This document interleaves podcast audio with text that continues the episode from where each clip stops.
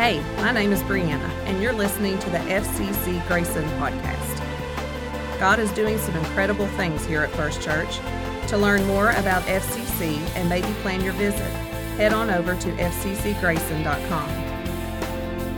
We hope today's message gives you hope, inspires, and encourages you in your walk with God. Let's dive into today's message.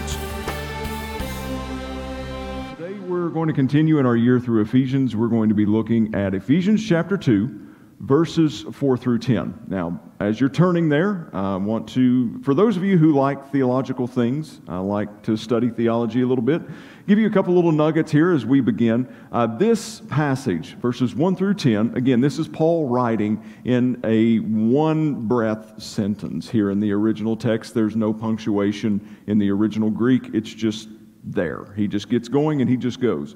But really, from a theological standpoint, verses 1 through 3, if you're familiar with the doctrine of total depravity, which would be that there is nothing good in mankind at all from birth, from the very beginning, that is really one of the main passages of where that originated from. That was the inspiration of 1 through 3, what Thomas covered last week. You know, all that happy good news that he got to talk about. But verses 4 through 10 really um, is, is very significant from a theological standpoint because this is really where Martin Luther, um, the you know, famous reformer who tacked the 95 Thesis on the Wittenberg Chapel door uh, and, and started the Reformation, uh, verses 4 through 10 is really one of the uh, pivotal scriptures for him in his belief that we are saved by grace through faith, not by anything of works, not by anything that we can do but by the grace of Jesus Christ and placing our faith in Him. So we're going to read verses 2 through 4, and I want you to listen to this in the mindset that there is a fluidity of thought here. We've taken a couple weeks and broken it down, but Paul did not take two weeks to write this was, wasn't two separate thoughts. He was talking about how we were dead in trespasses. We once wa- walked following the course of the world, uh, the prince of the power of the air, working sons of disobedience. We carried out the passions of our flesh, the desires of our body. These two passages are connected. It is a what we were and what we are. And we're going to go over a list of that here. We're going to compare and contrast those here in just a little bit later in the sermon. But right now, keep that in mind that these two passages are connected as we read beginning in verse 4. But God. But God. There may not be any more two powerful words in the history of mankind than this phrase, but God. Talking about what we were, dead in our sins and trespasses. But God. Being rich in mercy because of the great love with which He loved us even when we were dead in our trespasses, made us alive together with Christ. By grace you have been saved, and raised us up with him, and seated us with him in the heavenly places in Christ Jesus, so that in the coming ages he might show the immeasurable riches of his grace and kindness towards us in Christ Jesus. For by grace you have been saved through faith. And this is not your own doing, it is the gift of God not as a result of work, so that no one may boast.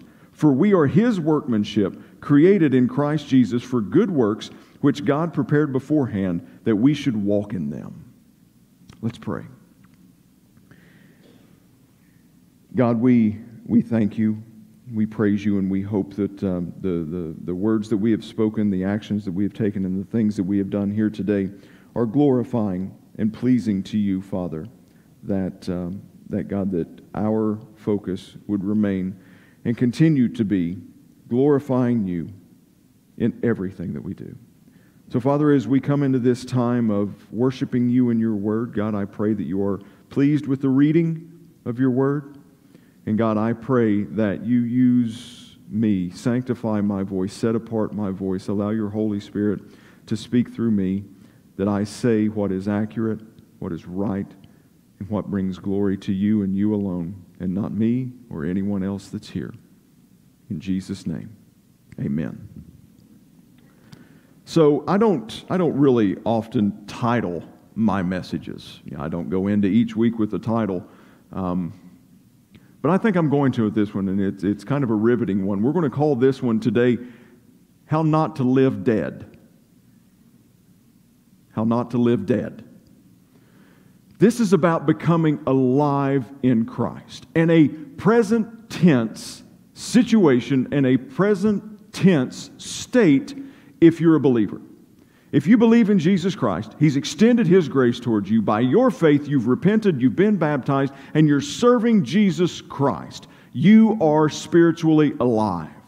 Thomas talked to us last week that no matter really how good we are, no matter how morally correct that we are, without Jesus Christ, spiritually, we're dead. We're without hope. We're lost. There is nothing that we can cling on to with the hopes beyond this life. But God, being rich in mercy, which mercy basically means a, a, very foundational definition is mercy being that you do not receive what you deserve. So, what you deserve, the punishment for your sin, the punishment for your iniquities and your trespasses, God's mercy keeps us from getting that. Grace, on the other hand, which we're saved through His grace, gives us what we don't deserve. So basically, the penalty that we deserve death, sin, eternal separation from God, all of the, all of the wrath of God we're saved from that because of His mercy, which was put on Jesus Christ. When we put our faith in Him, then He extends His grace to us and gives us what He deserves, not what we deserve. But I believe that everyone in here who is a believer has this base level understanding that we do not repent, say the sinner's prayer, we're not baptized, and then everything is just a waiting game. Everything, we just hit cruise control, we don't have to worry about anything. We have to still live life. Amen? We still have to go through life. We still face struggles. We still face trials. We still face difficult situations. And what we're commanded to do and what we're going to see is do not live dead. Let me explain that to you. I, have got my new best friend here with me. Would you all like to meet my new best friend? Okay, not everybody at once. Would you all like to meet my new best friend? His name's Timmy. I'm going to show you Timmy. Is this camera on? All right.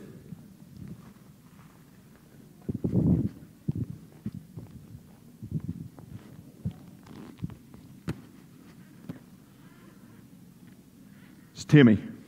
Everybody say hi, Timmy. Everybody's out there like this is the most ridiculous thing I've ever seen in my life.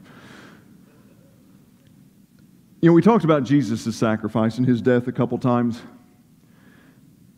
It's, it's believed that the crucifixion, which Jesus died on the cross, as we have backlit back here, is maybe the most painful, most excruciating form of death, especially during the Roman times. And I'm not here to argue that. But what I will do is I want to, I'm going to submit to you that it's not the most cruel, maybe the, not the most cruel death that the Romans used as punishment. For example, the Roman culture, when someone was found guilty of murder, they would take the body of the person that they murdered and they would strap them limb for limb to them on their backs. Like, so it would be wrist to wrist. They would tie their necks together, tie their waists together, and then tie their feet together. And their punishment was to drag this corpse around, this body around that they had taken their life until they died also. And it was an extremely cruel, and I'm going to try to stay away from being graphic here, so I'm going to try to do it as, as generally as I possibly can. But the dead body that was strapped onto the living person, eventually, all of the decay and the things that causes a body to decay would creep into the living person and begin to slowly eat away at the life in that person. So it was an incredibly nasty, cruel death. And what it would do is it would not kill them quickly. But it was a slow, painful, agonizing death that took place over a long period of time. And the funny, one of the funny things about it is, is it got to the place that it would take so long that the person who was still alive got to the place they would operate in their regular lives without even realizing that they still had a corpse attached to them. See, they just conditioned themselves to live with whatever situation they had. Folks, can I present to you that when you walk around with the nature of sin, the body of sin, the curse of sin still hanging on to you in your life, it is something as a believer that's going to cause you a slow, crippling death that's going to separate you from Christ. We don't need to live dead. And see, this would be like me taking Timmy and dragging him around with me everywhere you go. You know, sin, sin is heavy. Sin is a burden. Paul talks to us and says that lay aside the weight that so easily besets us. And this laying aside in the original Greek is not something like, okay, here, now I know, I know, I know you don't want to go. I'm sorry, but, but you've got to go. No, it is forcefully getting rid of the nature of sin that Satan still hovers over your life. The Satan that Thomas talked about with his tools, with his devices, with his schemes, still comes at you. Just because you give your heart to Jesus Christ does not mean that he's going to leave you alone. The wages of sin is death. Sin is heavy. And Paul talks to us, sorry, Timmy, he tells us to cast it off. He's not light. 90 pounds? Something like that? Just one.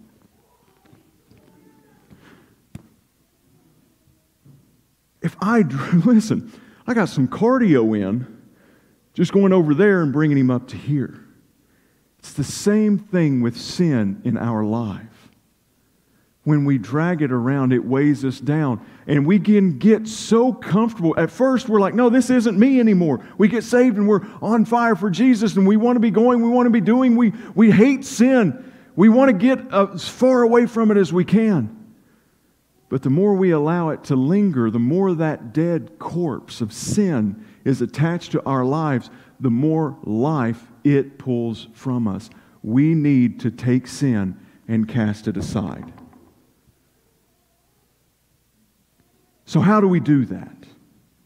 How do we do that? Because this is what we're talking about. We're talking about what we were as opposed to what we currently are as believers.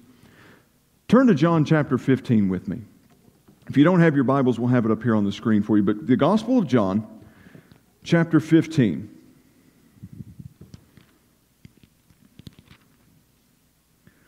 This is Jesus in a vineyard on the way to the Garden of Gethsemane, on the way to the cross. And he stops in this vineyard to teach his disciples. Verse 1 out of chapter 15 says, I am the true vine, and my Father is the vine dresser. Every branch in me that does not bear fruit, he takes away. And every branch that does not bear fruit, he prunes that it may bear more fruit. Already you are clean because of the word that I have spoken to you.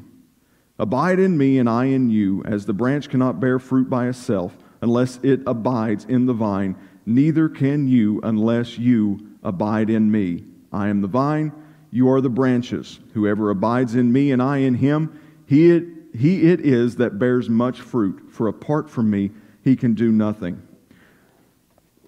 So, how do we not live dead? You stay connected to Jesus Christ.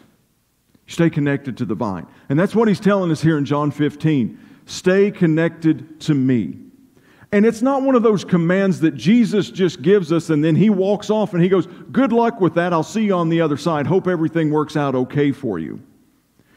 In this example that he gives us in the vineyard, in verse 2 especially, it, it says, Every branch in me that does not bear fruit, he takes away, and every branch that does not bear fruit, he prunes, that it may bear more fruit. Let me, let me pause right here on this passage and let's, let's kind of break down this verse 2 for just a few moments because I think that there are, there are times that we kind of look at this and it may be the wrong way. And I just, I, I kind of want to propose something to you here that maybe we've looked at it uh, the wrong way.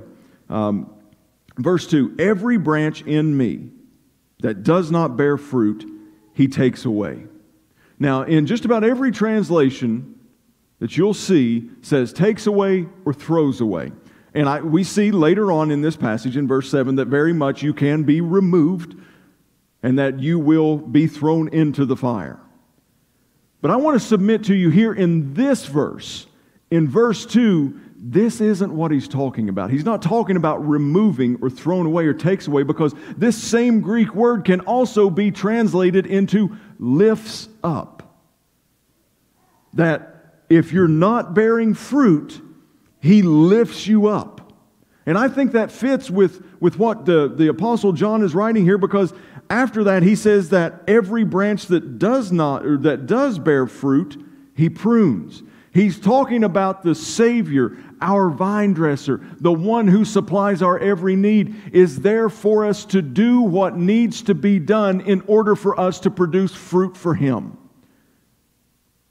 If you're not producing fruit, Jesus, and, and, and, this should be extremely good news to all of us, God is not just a one chance God. He's not just a second chance God. He's not just a third chance God. I go through multiple chances each and every day where God should wipe his hands of me and cast me away. But God says, No, I'm still love you. No, you're still mine. No, I'm still here. God isn't one that says, oh, well, I saved you. Yep, you messed up that one time. Sorry, you failed. How many of you are glad that the good news of Jesus Christ includes Him not giving up on us and that we get multiple chances?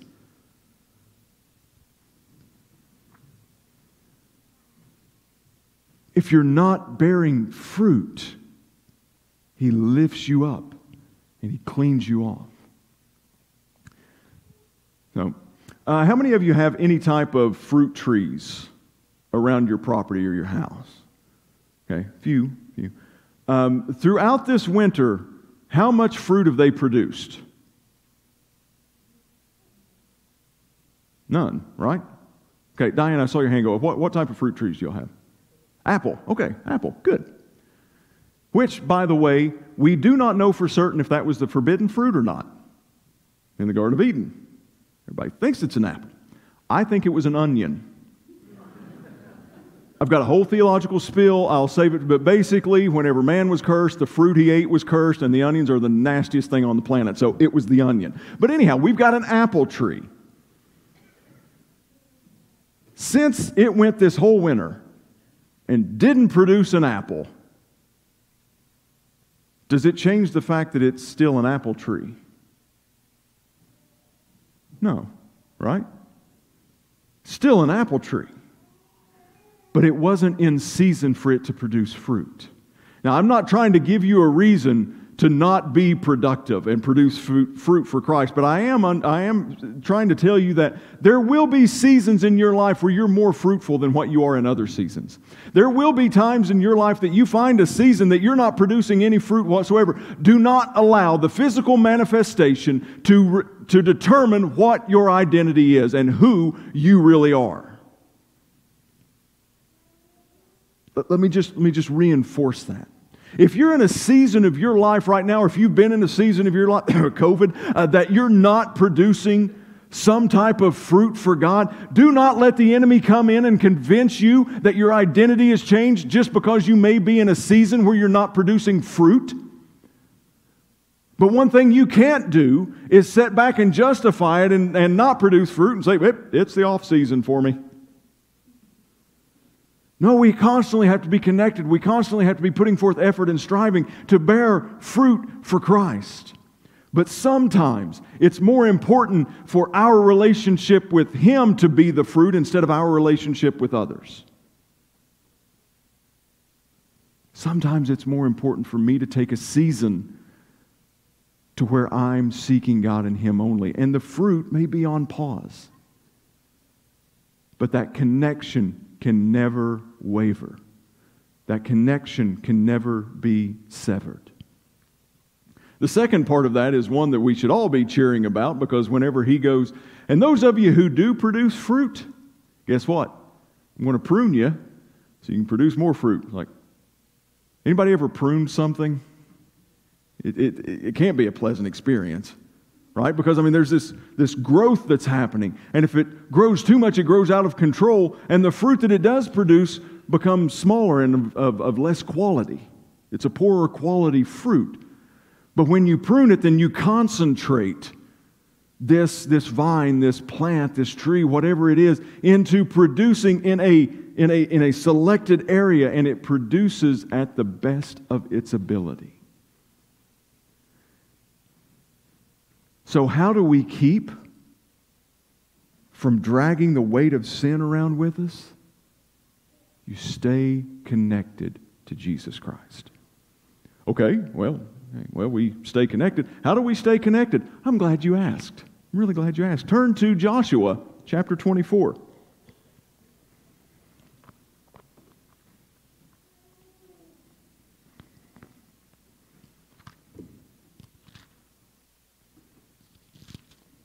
Verses 14 and 15.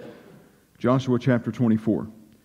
Now therefore fear the Lord and serve him in sincerity and in faithfulness.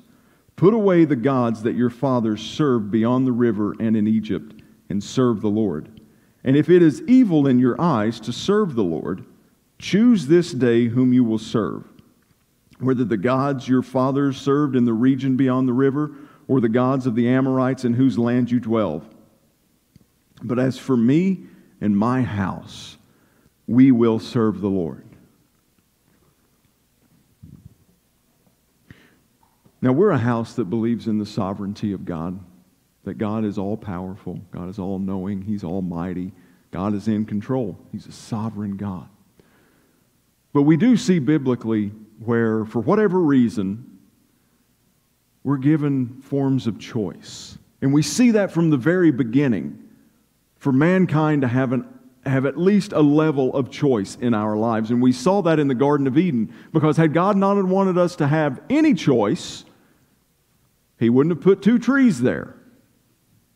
Right? He gave them a choice eat of this one, don't eat of this one.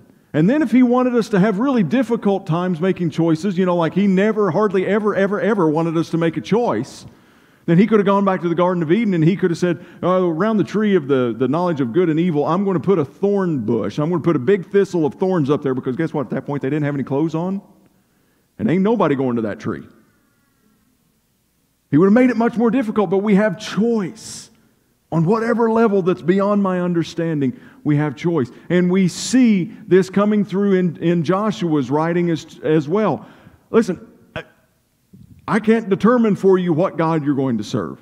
I can't, I can't make that decision for you. That's not my call to make, that's yours. You can serve the God you've served before of your fathers. You can serve the God of the Amorites whose land you're in. But I'll tell you, as for me and my house, we will serve Yahweh. We will serve the living God.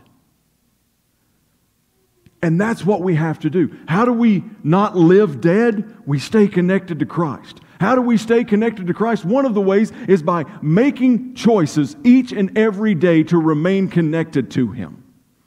And they don't always have to be big choices, but I guarantee you they're going to be choices nonetheless. When you first roll out of bed in the morning, you have a choice. Do I spend time with God first or do I catch up on social media first?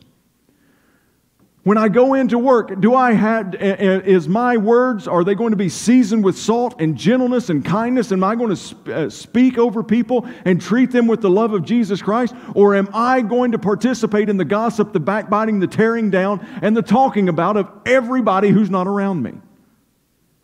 When I pick up my phone, do I make the choice when I'm all alone to still live a holy and pure of heart life, or do I visit that site where nobody else is going to see what I'm looking at?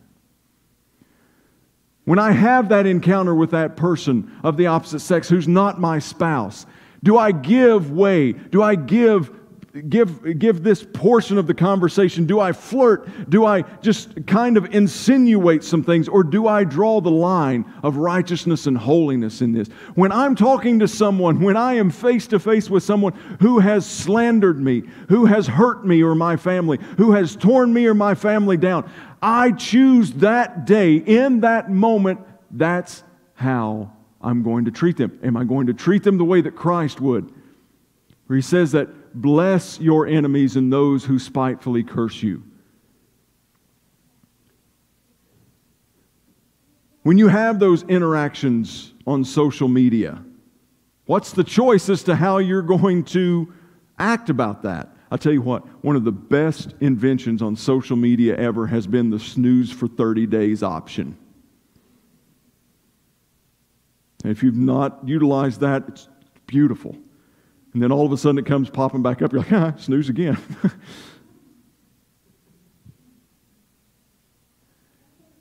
Choose this day whom you will serve. Because following Jesus Christ, being alive in Christ, that statement, that two word statement that I said that was the most powerful in the, maybe in all of Scripture, that but God statement, it's about me staying connected, me walking away from my sin, me not letting that corpse of death and decay and sin attach itself to me and allow me to drag it around to where I believe and I embrace and I accept that that's my normal part of life. Folks, Christ came to set you free from the body of sin and death, not so you could just move it into the background and drag it around until it slowly and eventually consumes you. He came to give you life and life to the full. Amen? I'm going to go ahead and ask the praise team if they were would to come up. So I, I, told you a little bit earlier in the message that we were going to do kind of a comparison and contrasting type thing, and I've got got a slide up here that I'd like for all of us to look for. This is uh, Ephesians 2 verses 1 through 10. Okay, so this is encompassing all the entirety. Again, verses 1 through 3 told us what we were. Verses 4 through 10 tell us what we are. We were dead in our sins and trespasses. We were disobedient. We were, we were part of the sons, the children of disobedience. And then we were children of wrath. That's just what your sinful nature brings to you. That's what you are in sin. But God, being rich in mercy, saving us by His grace through faith, we become alive with Him we become raised up with Him, seated with Him. We're shown His great mercy. We're shown His great love. We're shown His great grace. We're shown His kindness. And the last one is amazing to me because it says that we are examples of God's grace.